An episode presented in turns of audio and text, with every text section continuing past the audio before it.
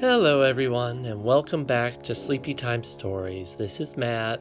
This is Lydia. She is indeed. And tonight we are moving forward with Chapter 10 of George MacDonald's The Princess and the Goblin, Gobble, goblin, gobble, gobble. as we found on Project. Gutenberg.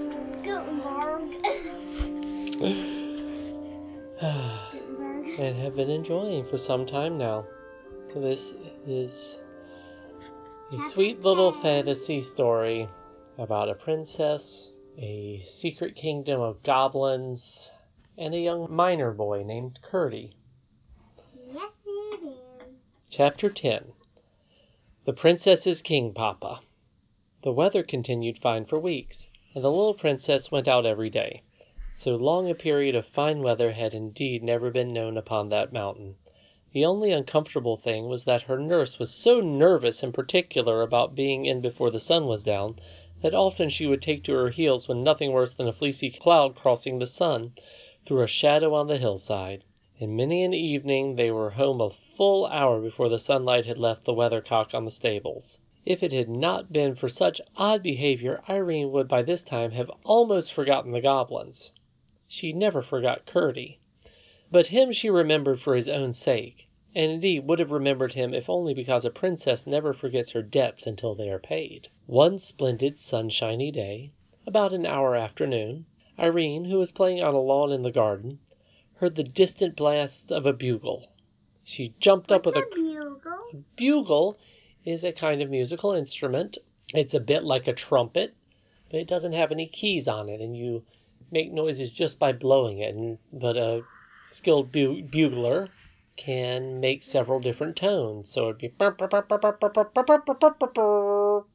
sounds like that.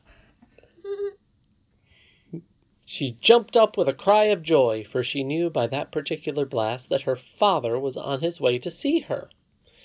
This part of the garden lay on the slope of the hill and allowed a full view of the country below, so she shaded her eyes with her hand and looked far away to catch the first glimpse of shining armor.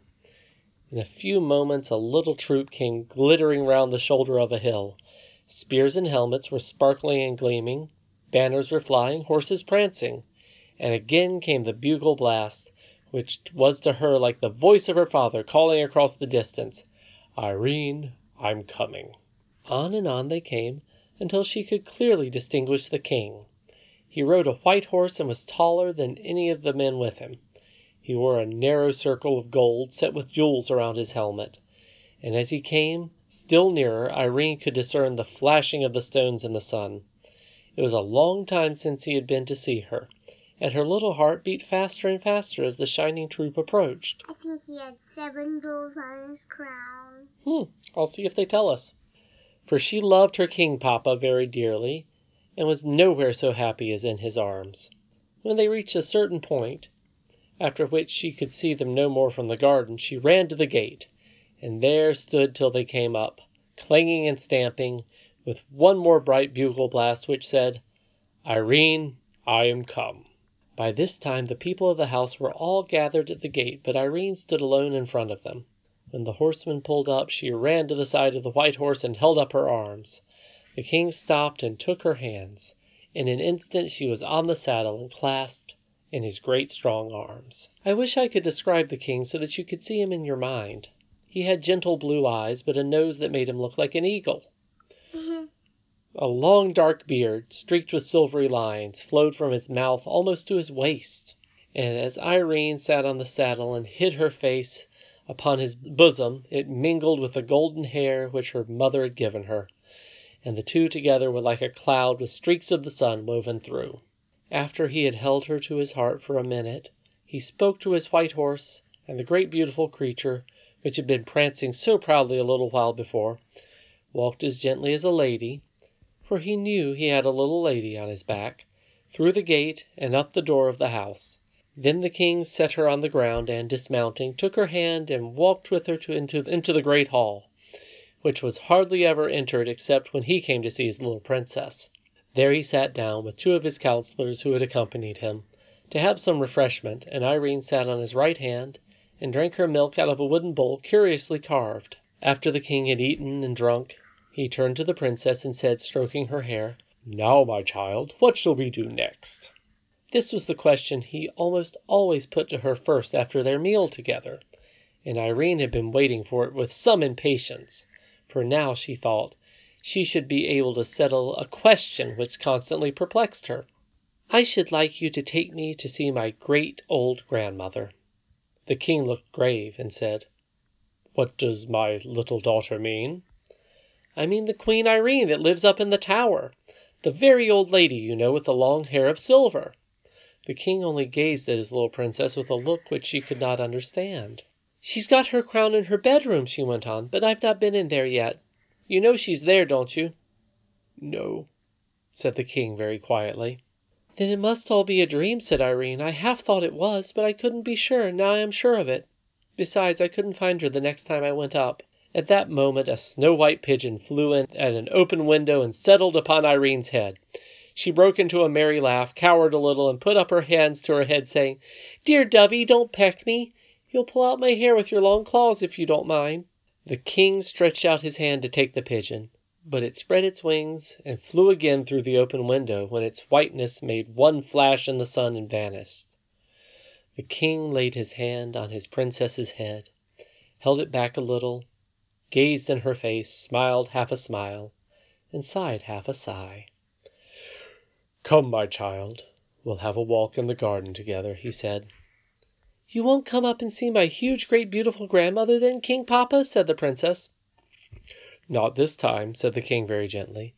She has not invited me, you know, and great old ladies like her do not choose to be visited without leave asked and given. The garden was a very lovely place. Being upon a mountain side, there were parts in it where the rocks came through in great masses and all immediately about them remained quite wild. Tufts of heather grew about them, and other hardy mountain plants and flowers, while near them would be lovely roses and lilies and all pleasant garden flowers. This mingling of the wild mountain with the civilized garden was very quaint, and it was impossible for any number of gardeners to make such a garden look formal and stiff. Against one of these rocks was a garden seat, shadowed from the afternoon sun by the overhanging of the rock itself. There was a little winding path up to the top of the rock, and on top another seat; but they sat on the seat at its foot because the sun was hot, and there they talked together of many things. At length the king said, "You were out late one evening, Irene." "Yes, papa, it was my fault, and Lootie was very sorry." "I must talk to Lootie about it," said the king. "Please don't speak to her loud, papa," said Irene. "She's been so afraid of being late ever since. Indeed, she has not been naughty. It was only a mistake for once." "Once might be too often," murmured the king to himself as he stroked his child's head. I can't tell you how he had come to know. I am sure Curdie had not told him. Someone about the palace must have seen them, after all. He sat for a good while thinking. There was no sound to be heard except that of a little stream which ran merrily out of an opening in the rock by which they sat, and sped away down the hill through the garden. Then he rose, and leaving Irene where she was, went into the house and sent for Lootie, with whom he had a talk that made her cry. When in the evening he rode away upon his great white horse, he left six of his attendants behind him, with orders that three of them should watch outside the house every night walking round and round it from sunset to sunrise. It was clear he was not quite comfortable about the princess. You're not comfortable about the princess. Well, do you understand why not? Well, he knows that his country has a great many goblins beneath it, and that the hmm. goblins now know that the princess is there. He's worried about it, and he's worried that she's not safe.